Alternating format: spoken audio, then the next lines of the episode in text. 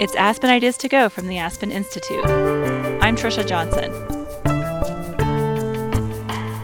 All eyes are on next week's midterm elections, and not just to see who wins. A lot of people will also be paying attention to the event itself.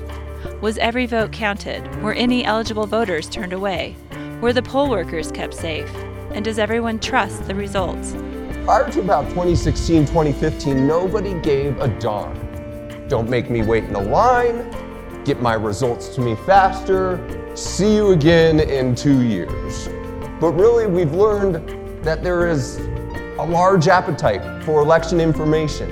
The ins and outs of election operations have become common subjects of daily news, yet not everyone is satisfied.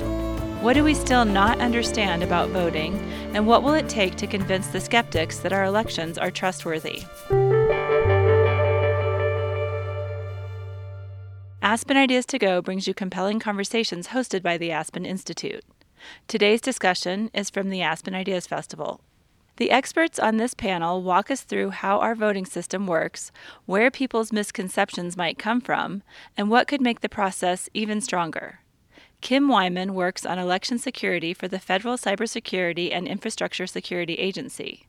Stephen Richer runs elections for Maricopa County, Arizona, one of the biggest districts in the U.S., and Rick Hasen is a law professor specializing in election law and campaign finance. Chris Krebs, the former director of the Cybersecurity and Infrastructure Security Agency, moderates the conversation. A quick note about today's recording.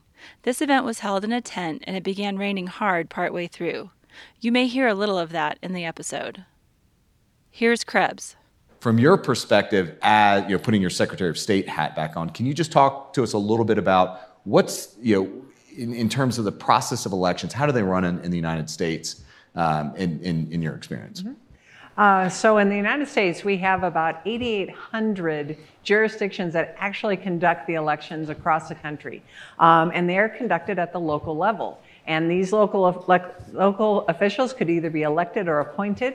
Uh, they vary greatly in terms of the scope of their responsibilities. I mean, there are some counties and city uh, townships that uh, have a couple hundred voters to you know LA County with over 4 million. So it's a very decentralized, diverse group of people that actually conduct our elections. And they all have the same requirements in each of their states, which of course each state constitution and legislature gets to write the election laws and code that they follow. Uh, and so you don't have uh, really a federal organization that truly oversees elections in our country. And, and I think that's one of the strengths of our election system. It also becomes one of our weaknesses because it's very hard to standardize things. Uh, clearly, federal law can do that for federal elections, but uh, we certainly have seen since 2016 the challenges that come with such a decentralized system. But, uh, um, but I still think it's a good one. so I think you know that point you make about uh, it, it, should not be a federal process that drives elections. And, and, I think I believed in that pretty heavily in 2020. You know, you don't want an incumbent or a participant in the election to have the ability to put the thumb on the scale. So that's mm-hmm. important. But can you just dig into really quickly some of the different ways to vote? Oh, I'm sorry. Yes, uh, it's uh, it's again it varies by state. Uh, it really became clear in 2020 uh, when I was uh, Secretary of State in Washington. I had been part of our migration over about 15 years from poll site voting to vote by mail elections completely, and many Western states adopted that model. Uh, certainly in 2020, and as you move across the country and move further east, uh, mail in voting becomes much more controversial, which has always struck me as odd. And certainly when uh, former President Trump uh, took on vote by mail and said, you know, absolutely the most fraudulent way we could vote as Americans, um, I got a lot of calls, which was really fun. Um, little PTS there, actually, as I think back on it. But, uh, you know, it, it, it, there are many ways that states and locals do their um, elections from poll site voting on election day. We still have a handful of states that, you know, that's their main model. Um, uh, you have to have an excuse to get an absentee ballot, for example, which again, I have trouble wrapping my brain around. Um, but uh, um, so it, it, each state has its own different model, um, and most states are kind of a mix of those two things. Uh, poll site voting might be um, early voting in a, in a uh, vote center, and uh, of course mail-in absentee ballots as well. And uh, the way that those ballots are cast can also vary widely. From uh, we still have, I think, a couple states that do pure touchscreen voting, uh, like Louisiana. Um, you have a myriad of ballot marking devices where you use a device to uh, mark your votes onto a piece of paper, and then, of course, paper ballots that uh, uh many states use. So, you know, what you highlight there is the, the Constitution, the U.S. Constitution provides the states and the state legislatures the ability to dictate how elections, and every state has kind of decided to do it a little bit better based on the needs of their their constituents, their voters, and you know, the in, in some cases, particularly in Oregon and Washington, it's also the geography yes. and, and the wide open spaces that, that leads to uh, you know, in-person voting may not be as efficient or give as many opportunities. So, um, Stephen, you, uh, you know, it's funny, Arizona and Washington, yes, maybe they're both kind of Western states, but they actually look quite similar in terms of uh, mail-in voting. So my understanding is Arizona has what is it about 80% of votes cast or, or by uh, mail-in ballots or or it was 91% of the votes received in the November 2020 election were through the early ballot process, yeah. which means you either took an early ballot and you mailed it back or mm-hmm. you dropped it off at an early voting location. And so you were on the ballot in 2020. I so was. you were not in office in 2020, but you've been in out there Republican uh, in Maricopa County. And you know, given this, you know, the similarities are worth uh, pointing out, but but at the same time, Arizona has had a bit of a, a departure in the sense of the disinformation that is circulated around the 2020 election. So you have been particularly outspoken in terms of the confidence you have in the processes that you have in the state working with your Secretary of State, but you know, at the, at the Maricopa, uh, you have the, the audit or fraudit or whatever you want to call it that happen around. So what is, what is your perspective on the way you conduct elections in Arizona? And you're out there every day talking to Arizona voters, Maricopa County voters. What are you hearing and how do you view the threat to democracies? Again, you've been quite outspoken about where we are right now uh, is yeah. American democracy. Yeah. Uh, it depends how much sleep I've had. So, as, as a bit of background, well, Maricopa County is the fourth largest county, and in fact, I think half of this room is in Maricopa, from Maricopa County. Yeah! All right. Uh, fourth largest county, second largest voting jurisdiction in the United States. We have about 2.6 million registered voters, only behind Los Angeles County. So I'm guessing that some people who went to the Supreme Court won, it's because they have so much confidence in the election system already. So the Aspen Institute, check. Just out of curiosity, who here has confidence in election administration defined broadly? Okay, so here we're pretty good. But we're, we're looking for the people who are not raising their hands. And we're looking to speak to those people. Yeah, there's lots of people who, who we're never going to convince. But we're looking for the people who just need more information. And that's really what election officials have learned. And we're playing catch up. Because prior to about 2016, 2015, nobody gave a darn. Don't make me wait in a line, get my results to me faster, see you again in two years. But really, we've learned that there is a large appetite for election information. And so I hear you. I see you. I tried to speak to those people. As Zoe Chance said in a previous position or a previous panel, help us out a little bit. You know, tell us what can we do to convince you? Because we really are trying, but we're trying with the methods that we know. We're trying with lots of informational handouts. We're trying with videos. We're trying with tours. We're trying to let you track your ballot all the way through the system. You can get on text message if you're in Maricopa County, and you can get text alerts at every stage of the ballot. In Colorado, you can go online and you can see images of all the ballots cast. So we're trying to become more transparent as an industry because we have realized that there is this need. And really, I'm not a rabbi, I'm not a priest. So for those of whom it is a matter of faith, you know, I- I'm sorry, but we're trying to work with the people for who we just need more information. And so information, information, and elections departments have become every but every bit as much a communications department as they have become administrative departments. So not only is it about building the mousetrap, making sure the mousetrap works, but explaining how the heck the mousetrap works and such that it's not just switching votes back and forth. So that's actually been one of my biggest observations over the last four years is that shift from just getting the thing done, conduct the elections, get through the process, to now the real need for strategic communications, community level engagement. I was always a big advocate for the equivalent of a schoolhouse, uh, schoolhouse rocks. Like, how do we vote? How does the system work? You know, we have to get to that level of communication once again to explain the processes to restore confidence. Now, so what we've heard is, you know, how elections work, uh, some of the things that we've seen on the ground in Maricopa, but, but you know, Rick, step back for a little bit, for us for a little bit. Uh, the last four, five, six years have been remarkable in terms of the narratives that are circulating that are seeking to undermine confidence. So, from your from your perch, what had those? What's been that main shift in the information landscape around elections? You you wrote a whole book about this. So, so walk us through this a little sure. bit.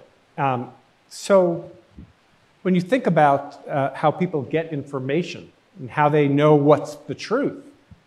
We are just in a fundamentally different environment than we were 20, 30, 40 years ago. So if you want to know what the truth was, you watched Walter Cronkite on TV or you read your local newspaper. One of the claims I make in my book, Cheap Speech, is that if we had the polarized politics of today, uh, but the technology of the 1950s, we wouldn't have had the events of January 6th. And we wouldn't have 59% of Republican voters believe, believing that an important part of what it means to be a Republican is to believe that the 2020 election was stolen.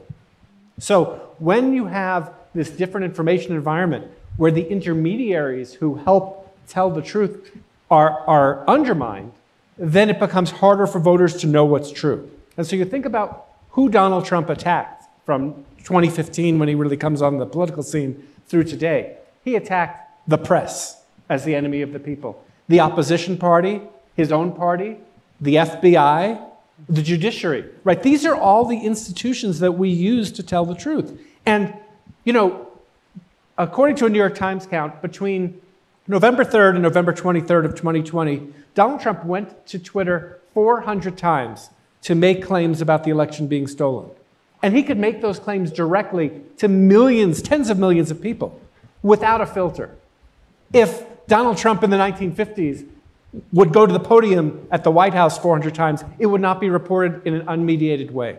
And so we have to think about what strategies we can use to help voters get reliable information. One of those uh, is to make sure that people can find the actual official information. And so social media companies giving blue check marks to the uh, registrar, that's, a, that's an important step. But it's going to take a lot more because it's not just nobody knows what's going on and it's hard to know what the truth is. There are actors, both domestic and foreign, who want to interfere with our elections, who want to undermine our democracy for either political purposes or financial purposes, and we have to figure out how to fight back.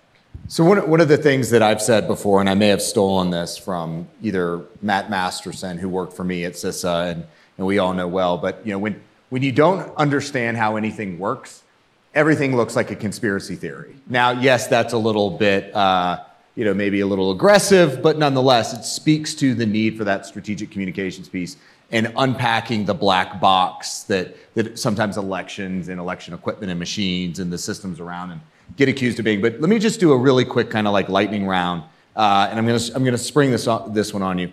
But um, and what are what are the effects, right? What are the impacts from, in, in your view, from uh, from election disinformation? I mean, it, could be anything from voter suppression, uh, suppressed turnout, uh, lack of confidence in the process. You know, you know, what are the biggest threats to election outcomes and participation as a result?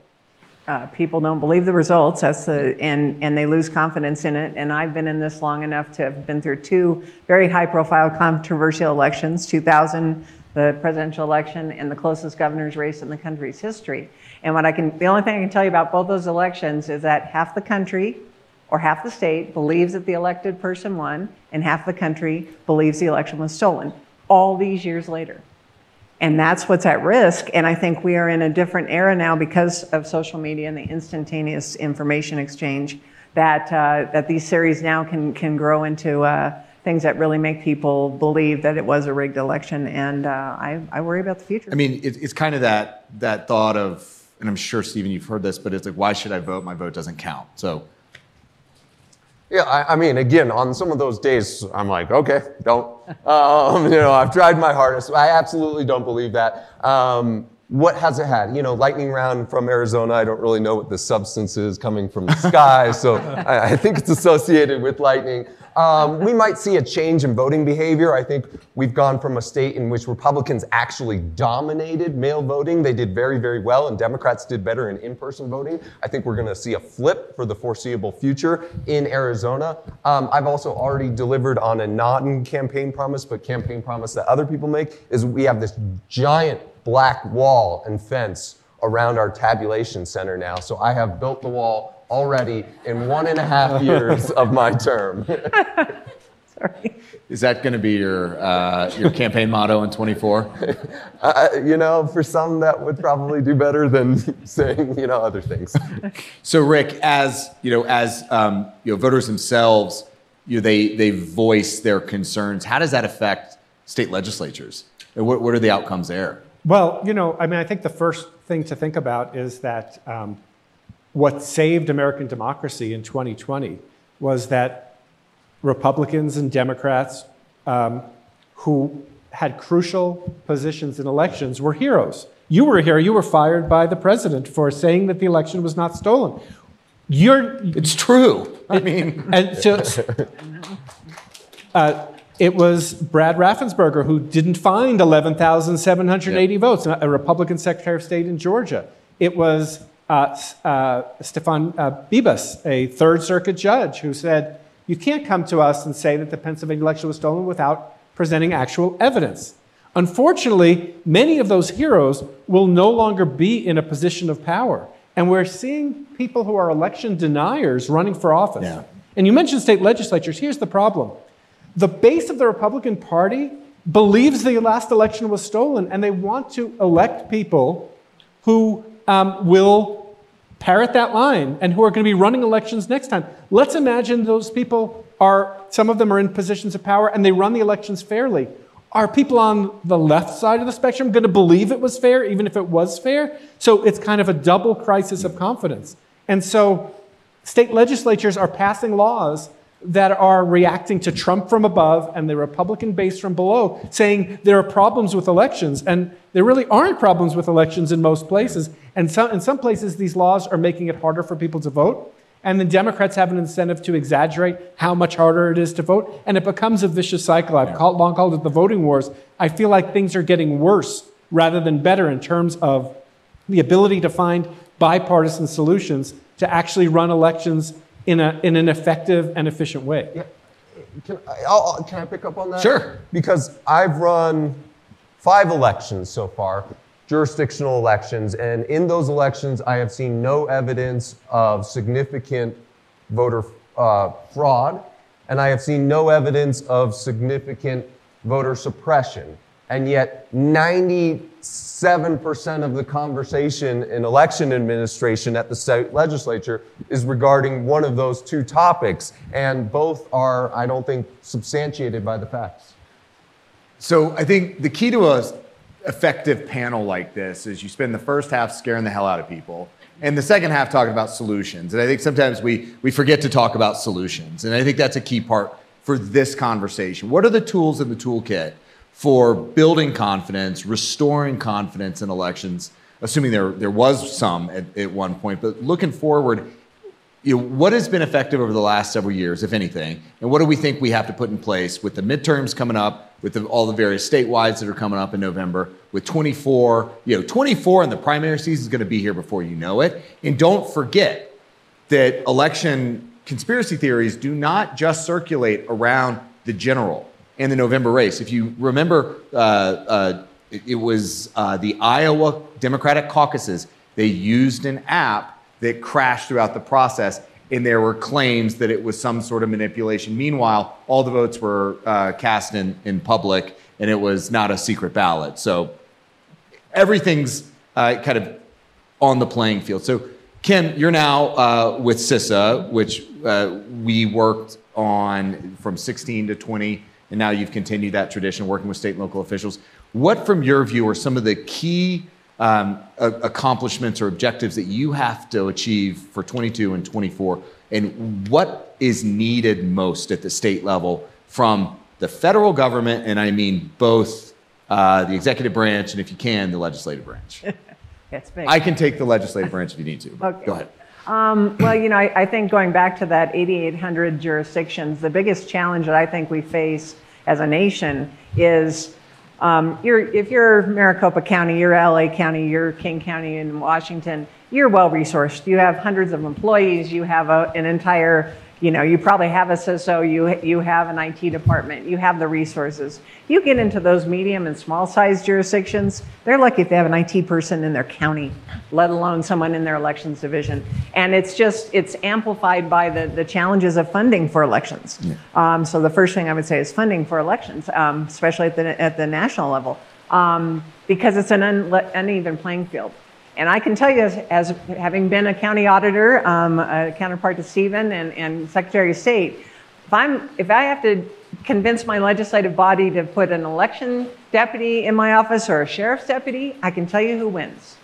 And it's usually not the election deputy. And so if you are in a jurisdiction that's well funded, you are going to be able to, to you know, battle the, the foreign and domestic uh, adversaries that we have in the cyber world, the misinformation, the comms plan. If you are in that you know, small to medium size, it's bigger challenge. So I think that the good news story here is um, the work that, that Chris did at CISA that, that predates me and Matt Masterson and their team um, really did give a good foundation. So it is leveling that playing field. It is providing services like vulnerability scanning of their uh, election equipment to see what they need to shore up and how they can do it. It's providing all sorts of resource guides and helping them do things like continuity of operation planning. And all of that work actually made the most secure election in the country's history in 2020. Even though I know that's become very polarizing, it's a fact. And I've, I've done this work for 30 years. I can say that because I've been in the trenches and I know. And so, um, you know, we were prepared for the pandemic because we did all of that preparation for cybersecurity and, and had all of those continuity of operation plans in place. Um, other things that we're doing is really just getting out around the country and talking to local election officials to see where the need is. So, you know, we're trying to bring the resources of the federal government. Yeah, I get to say I'm, I'm with the federal government and I'm here to help. I love that, by the way. Um, but you know, you get to go into these jurisdictions and really find out what the needs are and help them. And so I think that that's one that's one of the things. But Congress needs to step up and we need to have another HAVA like funding of, yeah. of elections, and it needs to be sustained. So the funding piece is pretty interesting because uh, states and local jurisdictions have to fund. And there is a mechanism for the federal government to fund or help fund elections, but it's inconsistent, right? Mm-hmm. It's, it's right. authorized in the Help America Vote Act of 2003, and there have been tranches of money. But the biggest challenge I've seen is state legislatures, when they appropriate, they have very, very tight budgets and when they see alternate sources of grant funding come in from the Fed, uh, for the federal government, they'll say, "Well, you're taken care of. We need to go do this thing instead." So that's that. So, so Stephen, shifting to you, you know, from a DC perspective, having lived in DC for 20 plus years now, um, we tr- we we try to or we tend to treat micro issues with kind of macro solutions. But from a bottom-up county perspective, you know, what help if any, do you want slash need from the top? And what are some of the other mechanisms that you've seen and that you really think we need to double down on going forward? I, I think more helpful from Congress would be a cultural shift, saying to your leaders and to your fellow members, this is unacceptable you know, uh, a debate on a certain level is fine, but you have gone outside the parameters and you are now eroding the very edifice by which we are all imbued with our power. You know, instead they spent a lot of time talking about sort of the, I don't know, the smorgasbord of things that sort of the progressive policy agenda wants, some of which were well intentioned and some of which are fine, but it's a little bit like rearranging deck chairs on the Titanic. You know, I'm sitting there with people with a literal guillotine outside of my office and people who don't fundamentally believe in the election system, and they're talking about whether you should have early voting 10 days or 15 days. And it's like, ah, that's, you know, of limited value to me. All right, so this this is something maybe I'll pivot to you, Rick, on what are what are some of the accountability measures that we have other than the ballot box? So if we have members of Congress that continue to parrot some of the election lies, the big lie of 2020, are there accountability measures or is it really just vote them out of office?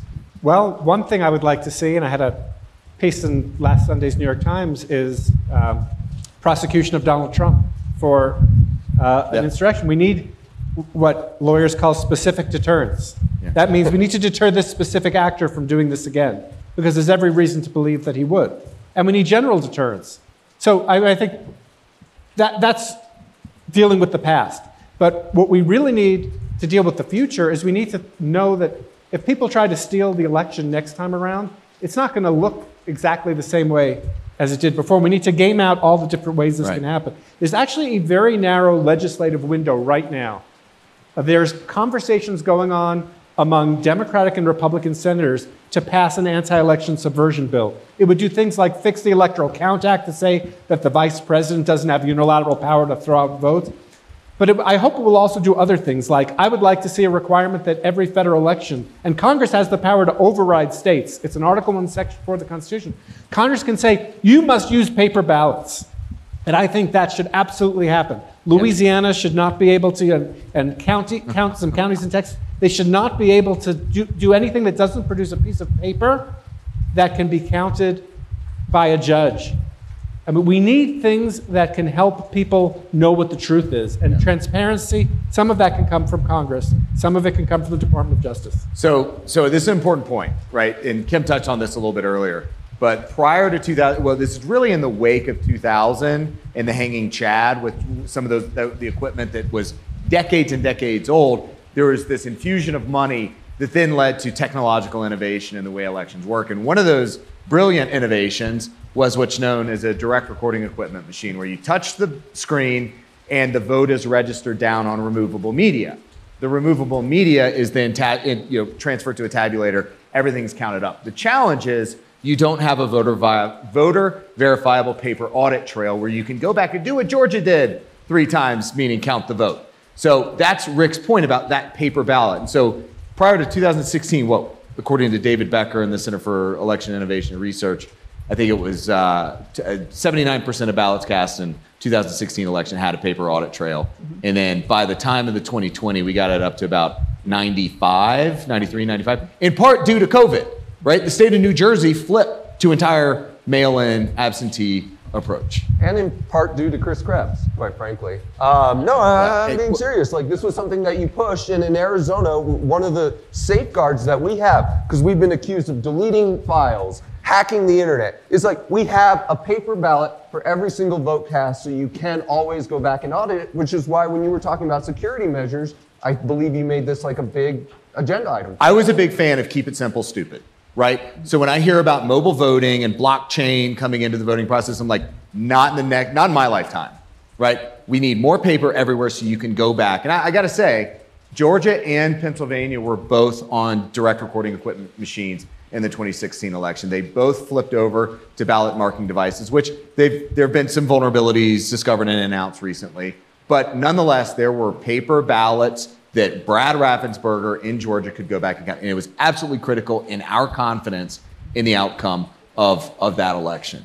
So, what I want to do is just one more, maybe across the panel. Um, but when actually, Rick, just to close out on this one. So, Supreme Court takes up, uh, decides to take up next term uh, an issue in North Carolina about the state legislature and uh, touching on the, the independent state legislature doctrine. Can you unpack just, you know, really briefly for us what's going on and what the potential risks are to the, you know, voters determining American elections? Sure, and you know, my field, election law, is pretty arcane, but this is arcane even for people in my field. So just bear with me for a minute. So I mentioned a minute ago the Constitution has, has a provision, it's in Article 1, Section 4, and it says that um, each uh, state legislature gets to set the rules for conducting congressional elections subject to congressional override. And there's a question what does it mean when it says the state legislature gets to set those rules? Supreme Court has long said that when it, the, the word legislature is used there, it means the legislative process. So there's an old case called Smiley versus Holm that says when the state decides how to redistrict congressional districts, it, uh, that um, provision that sets the district lines, that's subject to a governor's veto or signing. So that the governor's part of it. Even though it just says legislature, the governor's also involved. There was also a case out of Arizona back in 2015 where the voters of Arizona passed an initiative that said, we're not going to let the legislature draw the lines for uh, districts, including Congress. We're going to appoint an independent commission. And this has become popular in California, in Michigan, and other places.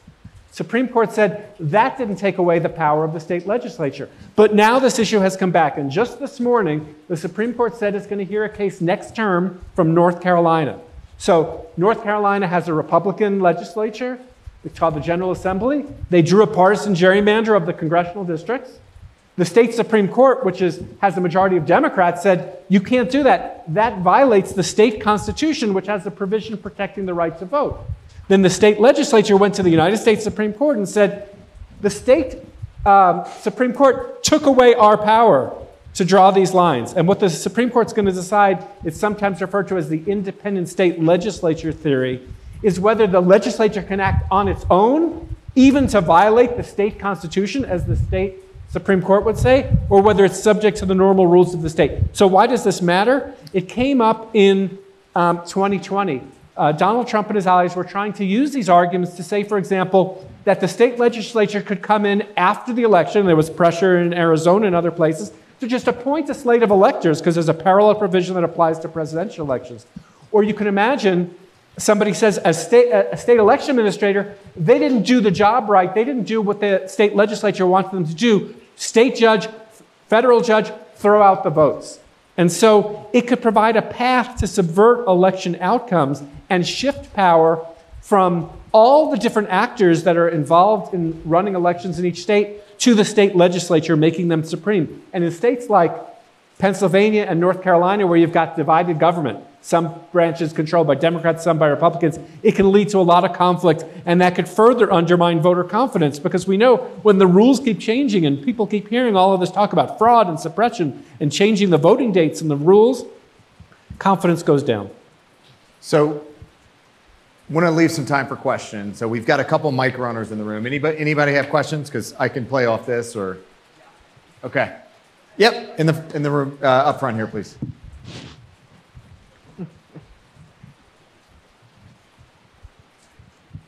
Thank you. Hi, uh, my name's Ava Mateo, and I actually run a youth voting organization that's uh, focused on helping young people be informed, active citizens. Um, and so, one of our biggest challenges is helping young people be informed about local elections. And so, I was wondering, like, is this on your radar? What role can election officials help, like, play in helping young people be more informed, particularly about the processes, but also who is running and just what in a space where there really isn't it's difficult to find information about about these really hyper localized um, situations what role can people like yourselves play yeah, Stephen. I mean, you are Maricopa County. You're a county level recorder. Yeah. So, what was your game plan for, uh, you know, youth voters? Well, we go into any communities, we go into high schools, we go into colleges, we offer them to come here. But what I would say to you and anyone who wants information is election administration, as Kim can attest, is a field of underpaid people who are weirdly obsessed with this process. And so they will talk to you about it. They will talk to you about it until the cows come home. And so if you show even a modicum of interest, they're going to say, bring the whole school in. And in fact, if you're in Arizona, bring the bring your class in. Um, so so really, the, the information is out there, and I would just say go to the source, uh, and, and you can learn how elections work. And it's really not the only reason it was a black box before is because nobody cared and we weren't good at communicating it. Now we're trying to get better at communicating it, but we would love if you took the first step sometimes and came in. And then I'd also throw out, and this is a carryover, I think, from 2020, across the country, we need poll workers, we need election workers, we need people to step up and get into their local election offices and work. And that is a great way to engage young people, get them in, uh, you know, serving on election day or the lead-in. It's a great. They'll be hooked. Uh, if I could just add one more point about the role of social media, I think because so many people get their information on social media today, you have to be very proactive, not only as, a, as an election administrator, not only to be verified or have some kind of official recognition, but to be able to knock down rumors as they come. And so this is one of the, the, the strategic, strategic communications piece that you mentioned is so crucial because we do know that when, uh, you know, when you hear about ballots in a ditch and you try and track the story down, by the time uh, if election officials act slowly, that story can gain a lot of momentum. This is a real challenge, though, right? I mean, because there are different times and types of narratives and themes that make themselves available to uh, whether it's debunking or correction, and there are others that are simply either fantastical or they could in fact be true, but in, in you know in, in the net net they're not particularly significant. That was one of the challenges we struggled with in 2020 with rumor control. So around the 2020 election, we set up a website that as certain themes came through, Arizona and Sharpie Gate, there were claims that Sharpie that Sharpies were being handed out. They were, uh, but they were bleeding through the paper and causing, uh, on the flip side of the ballot, the vote another a different vote to be registered, which is actually not how it works. There were no countable areas on the other side of the ballot. So for, for that was one that made itself available. Say no, in Arizona, here's the process. Here's how the ballots are configured. Here's why sharpies don't actually matter. But other things like ballots in the ditch, and frankly, there could be ballots in a ditch. A, a you know, a, a mail truck could run off the road. And so this is where, from a voter perspective, what are the specific things a voter can do to be more resilient? You know, is it is it check your registration? You know, have a voter plan. I mean, what are Kim? What are some of the the tips for voters to be more resilient? Yeah, all of those things. Certainly, uh, you know, going to your local election office, finding out, uh, making sure you're registered, making sure it's up to date, correct address is probably the most common error we have in elections. Um, but, but I think it's also educating uh, and, and, an awareness level of where the information you're getting is coming from. And I think that the role that election officials are starting to pivot to now is one, trying to remind people that they're the trusted sources. People are much more going to believe Stephen than me when I talk about how elections are run in Arizona. Um, and they should be. And so, um, you know, connecting with that local official as a source of information, but also being really diligent when your friend sends you, you know, something, a post on Twitter, Facebook, whatever, what, you know, doing, don't just, just like it or just, uh, you know, retweet it or whatever. Drill down because so much of the information out there is, um, is challenging. And I, I, have to give a shout out, um, although my current boss, Jen Easterly, will probably, you know, give me a hard time about this. But one of the things that, um, that Chris did um, when he was at CISA is they did the war on pineapple you know, should, should pineapple be on pizza? And we all know, of course, it should. Um, nope. But anyway, yeah. Um, but they did this great infographic of explaining mis and disinformation and how it how you're manipulated by your emotions essentially. And so, you know, it's that kind of stuff. And the more we can make people literate, the more resilient they're going to be. Stephen, any any kind of what are your tips from the Arizona perspective for the individual voter? You, you can follow your ballot through all stages of the process. You really can. I mean, uh, technology is starting to catch up with the election world. So right now in, in Maricopa County, you can go online, you can see your ballot, you can see when your ballot is fully printed. You can see when your ballot leaves the post office. You can see when your ballot has been delivered to your to your mailbox. You can even get the USPS informed delivery thing. Then when you send it back, you can tell all stages of the process and you can tell when it's been tabulated and you can go online and you can check your entire voting history whether or not you voted. And so we are trying to make it um, more accessible. Uh, I just, we're, we're trying to get more people onto those systems. Uh, and, and then I would say the, the other thing that has changed fundamentally from 2020 is the media. Um, there's been a lot of media bashing, uh, you know, and saying the media should step up here and there. And look, I'm a Republican. I'm happy to engage in some good old fashioned media bashing. But the media has actually gotten a lot better because they learned about elections in 2020 and in 2021. And they are much better to equip, equipped now to say that rumor that's starting to grow, that, that can't happen because I already know about the system that's in place. And so that the AP can nip it in the bud immediately, and I think they're going to be, yes, I'll say this, a valuable ally moving forward. One problem, though, is voters have a harder time knowing what is reliable media. So, one of the suggestions I make uh, in Cheap Speech is that journalists should get together as uh, uh, create journalistic societies that give a kind of seal of approval, a good housekeeping seal of approval. If you follow these um, journalistic norms, like double check with two sources before you report something, give the person you're reporting about a chance to respond, you'll get a seal of approval, and then the social media companies can use that. So you see, Arizona Republic, okay, this is a reliable source. Whereas, you know, somebody creates the, you know, uh, the Arizona Times and it doesn't exist, but it has a fancy website, people would know, well, this isn't a reliable source. So we, we can't expect voters who are flipping through social media to have all the information at their fingertips as to what's reliable and what's not. And so the more we can help voters give them a clue as to what's reliable information, the better off we're going to be. Yeah. Any other questions from the audience? Oh, no. All right. So let's. Um, oh, I'm going to regret this later. That's my wife with her hand up. So. All right. I will go here and, and, then here. So. All right. You. Why don't you go? And man, that's. Hi, I'm Paul Leff. I'm a voter. Um, I, I'm just.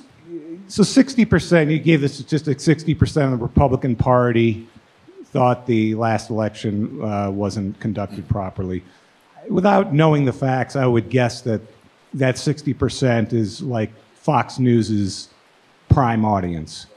Is there a strategy to get people like you on Fox News somehow?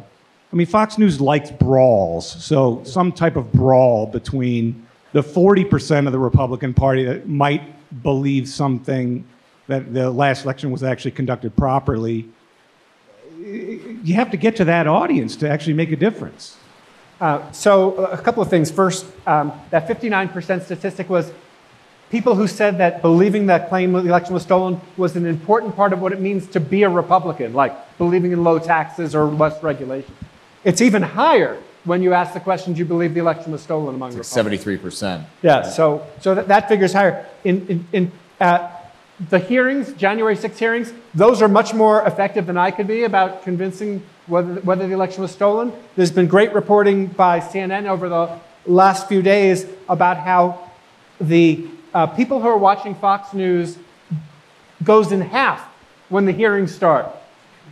Half the Fox News viewers turn it off. And so what we have is not just a supply problem, we have a demand problem. People want the false claims. And that's a much harder social problem to solve, yeah. not one we're going to solve in 57 seconds. Uh, I, have been on Bret Baier, debated Liz Harrington, Trump's spokesperson. Um, I don't know how much came of it, but I would say uh, David Brooks's talk last night. He said trust is more through, formed through these bonds, these social bonds. So I think more important than going on Fox News and telling like, here's the 15 reasons why I'm right. I actually have more than 15 is coming and, and meeting me as a person, meeting some of the elections community as a person, getting to know us, hopefully forming a bond, and then hopefully respecting our opinion as we walk you through the elections process. All right, get us in under the, the line here. You got 20 seconds. So. Okay, um, this is actually not for you at all, so don't worry. Um, no, but Kim, you had brought up like be a poll worker, and like since the 2020 election, we see like people don't want to be poll workers because they get death threats. We saw the testimony of Ruby Freeman and Shaye Moss, like their lives are ruined. Like how? What's the? And then maybe this is for Stephen. Like how are you going to recruit these poll workers? I mean, and that's really how elections work. I mean, if we don't have poll workers, what, what what's the plan? Right. Well, that's that's the challenge, and that and right now it, it's exacerbated, and we don't have time to talk about it. But the threats that are coming at election officials are real. They're happening across the country. And I can tell you that my colleagues are leaving in droves, uh, the folks with the institutional knowledge of, of how the process works but I'm optimistic. Um, I like Madam, Ma- uh, Madeleine Albright's, uh, what did she say? Uh, she was like a cautious optimist, but I. W- worried optimist. Worried, worried, worried optimist. optimist. That, that, that's what it would be. Um, I, I think we just keep forging ahead because um, it's too important. So I, go ahead, Stephen. Mm-hmm. Oh, I was just going to say we're going to recruit them all from the right. optimistic bright-eyed, Young new generation. Yeah. Yes. It- and they have to know they're protected. They have to know they're a key yes. part of this. And, and this- Congress can help do that too in, the, in this election bill if it does come through. I, in, in law enforcement, you know, speaking of general and specific deterrence, there's both available here. Those that do it have to be held accountable. I've said it before an insurrection without consequences is just a trial run. Same thing's going here. We're developing the wrong patterns. There's negative feedback loops. So we have to hold those accountable that are doing this. You go get them and you put them in jail. So, with that, all right, I want to, everybody, thank our panelists. They're wonderful here.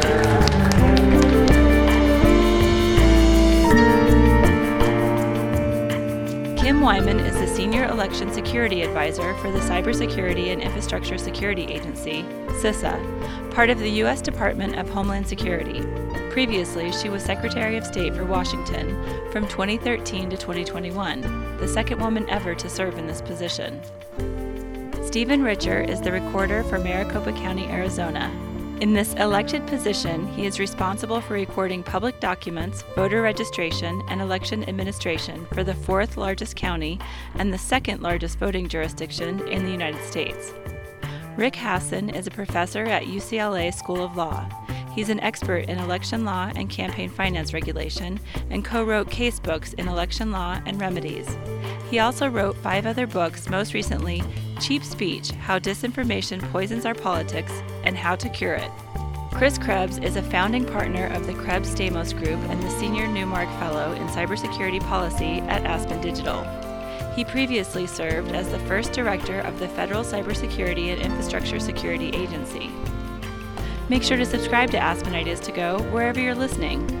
Follow us on social media at Aspen Ideas. Today's show was programmed by the Aspen Ideas Festival team and produced by Natalie Jones and me. Our music is by Wonderly. I'm Trisha Johnson. Thanks for listening.